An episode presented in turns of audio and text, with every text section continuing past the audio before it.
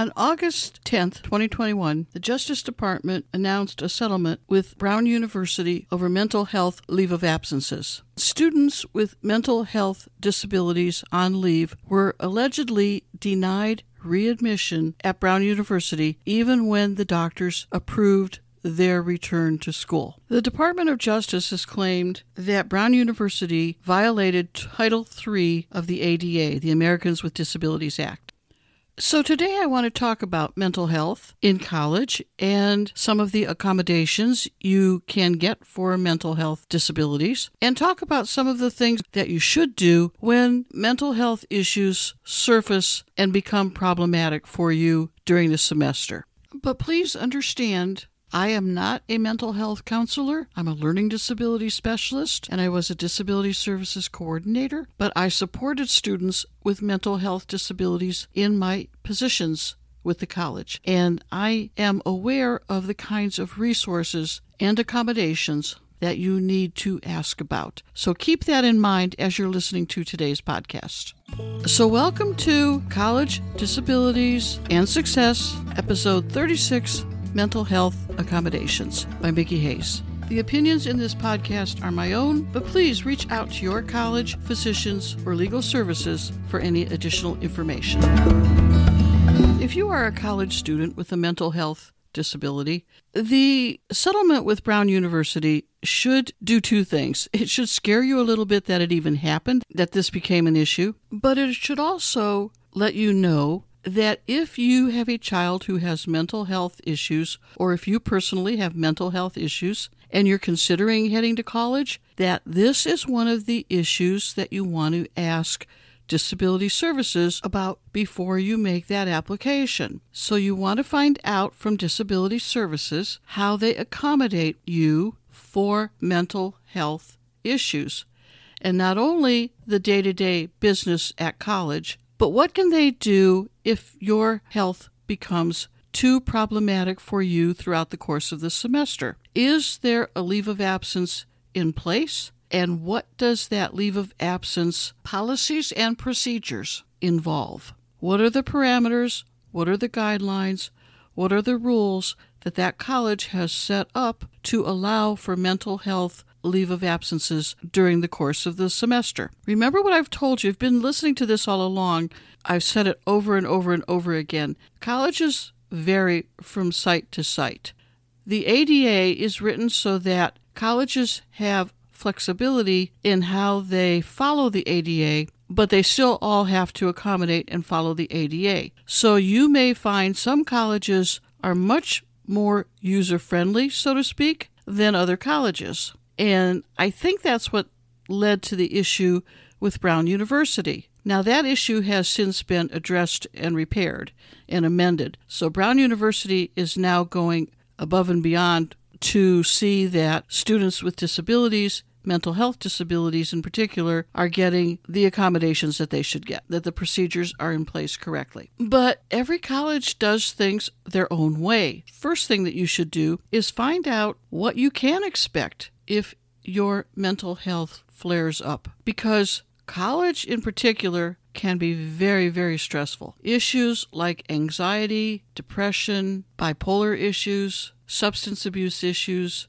schizophrenia, any kind of mental health disability that students may have at college could become problematic with additional stress. So, think about the best way to approach that topic with your Disability Services Office, whether you're a current student right now actively in classes or if you are a student considering college in the fall. Now, if you are a current student right now and you're not even registered with Disability Services and you feel a need to address your mental health issues with somebody and you're kind of at a loss as to where to go, I would start with Disability Services at your college even if you're not registered because sometimes the disability services offices at the colleges have resource lists available to students who come to see them. And they can guide you and give you suggestions and give you community resources that are available to you outside of the college. And then they can tell you how to go about becoming registered with them for services and for accommodations at the college. So even if you are a current student in college and you find yourself struggling, and you don't even know what's going on, but you know that the stress and the anxiety and the depression is getting bad, even if it's undiagnosed, talk to the disability services people because they can at least direct you someplace to get help. But let's take a look at accommodations. Let's assume that you're registered with disability services and you need accommodations for mental health. So, what kinds of things might you be able to talk about? You might be able to talk about possibly reducing your course load, dropping a class. I had mentioned in last week's podcast that I had a student who dropped classes outside of the financial aid posted deadlines to drop and ended up having to pay back several thousand dollars because they did that at the wrong time. There could be financial expenses that are part of that. That's another question you need to ask. How does this affect my financial aid? It would benefit you to have a conversation before you drop any classes with your counselor, with disability services, with your advisor, Find out from those people. And I'm not trying to be difficult, but your faculty may not be able to advise you accurately simply because that is not their area of expertise. And sometimes faculty don't realize that there's processes that go on behind the scenes with counseling and with disability services that, if you don't follow, could become problematic to you. So it's a good idea to talk to your faculty, but it's also a very good idea to talk to your counselor, to disability services, and financial aid before you drop a class. Find out from these people before you drop a class what the repercussions are going to be. Talk to disability services about extended absences. You may need some sort of accommodation for extended absences to cover some immediately necessary available health care. So talk to disability services about that as a possible accommodation. Talk about access to note takers, to recording devices, to additional time for taking tests, for a private room during testing, for extended deadlines, extended time on your tests. These are all accommodations that you can consider.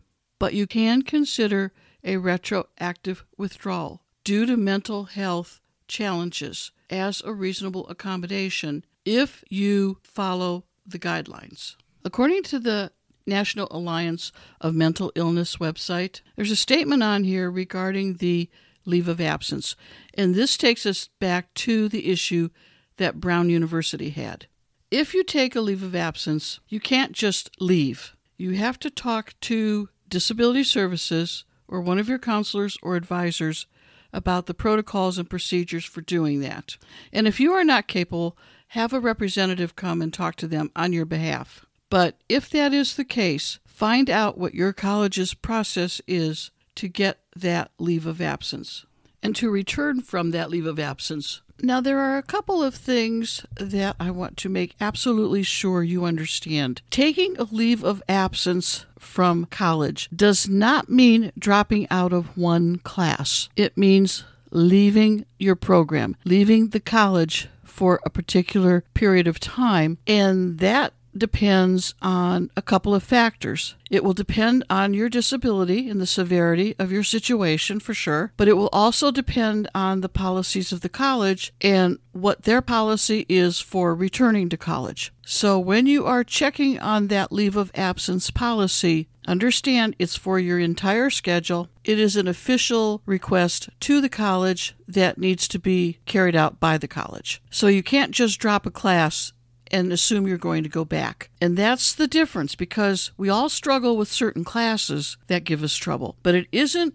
the kind of thing where you have a hard class and the hard class is giving you issues. It is the entire battery of courses that you are taking that semester. And that's why it's so very, very, very important to talk to a counselor, to talk to disability services. Clearly, handling your crisis is your top priority. But once things calm down a little bit, then you know to make sure that you follow up with the college or have somebody do that on your behalf.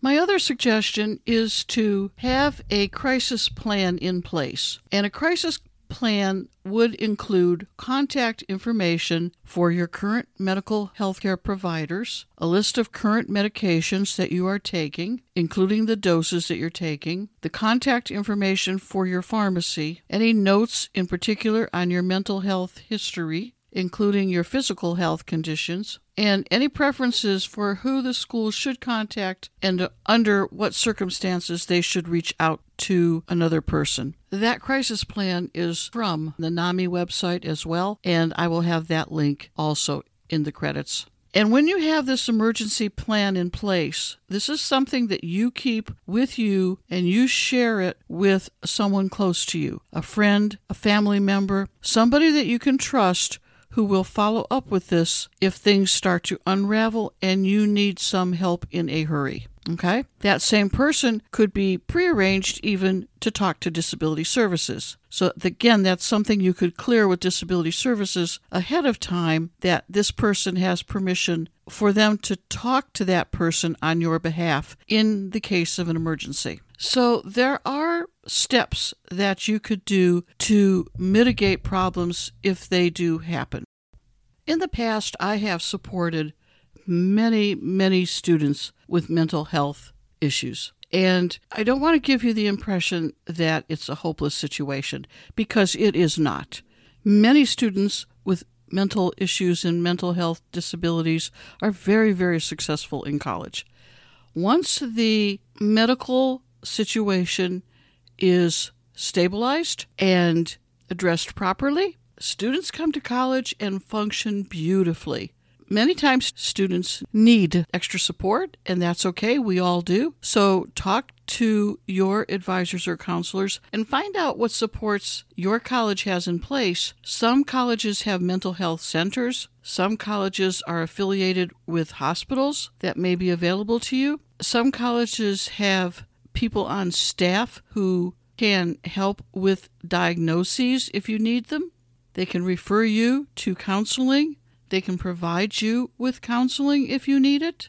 There are a lot of resources that, that colleges have that many students don't even realize exist. That's why I keep saying it's so important for you to talk to the disability services people to find out that information. Because sometimes you just need a little bit of a fine tuning every once in a while when things start to get so bad that it all seems to snowball. You want to catch that before that happens and see if there's a way to accommodate you to prevent that from happening. The National Alliance on Mental Illness has some free resources, guides that are available to you in both English and Spanish about navigating a mental health crisis. And the guide outlines what you can do, what the warning signs are, when a crisis is emerging, de escalating a crisis, and much more. So the guide is available on the NAMI website, and I will have that link in the show notes and it'll be in the transcript as well. But you can download the guide, whether in English or Spanish, and it will give you some answers that may help you in a situation or with a friend or family member who you might know that is in that situation. And the National Alliance on Mental Illness also provides two things that are really important. They have a national helpline, 800 950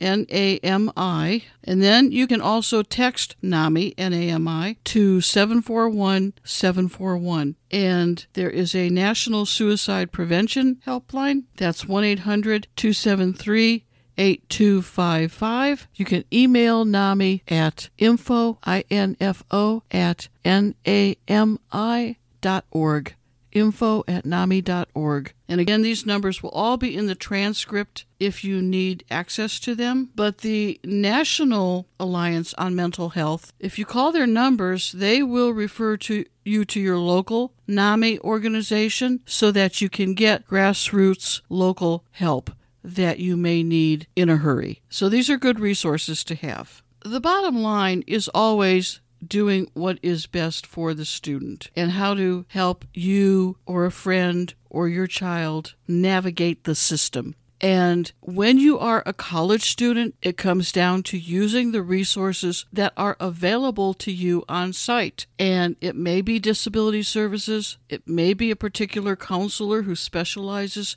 in mental health. It may be financial aid who can tell you exactly what you need to do to get your financial aid ducks in a row if there's an emergency. But disability services should have that accommodation available to you for a mental health leave of absence. That's what the Justice Department was addressing on August the 10th with Brown University. And so know that every college should have that system in place. So do your homework ahead of time, find out what Disability Services has at your college and what you would do in the event of an emergency. It's always good to have a plan, and that will help with hopefully reassuring a student with a mental health disability that all is not lost, that there are processes in place to support you. Thank you for joining me today. I hope you found things valuable. I will have all of the links in my show notes and in my transcript for any of the resources that I mentioned today,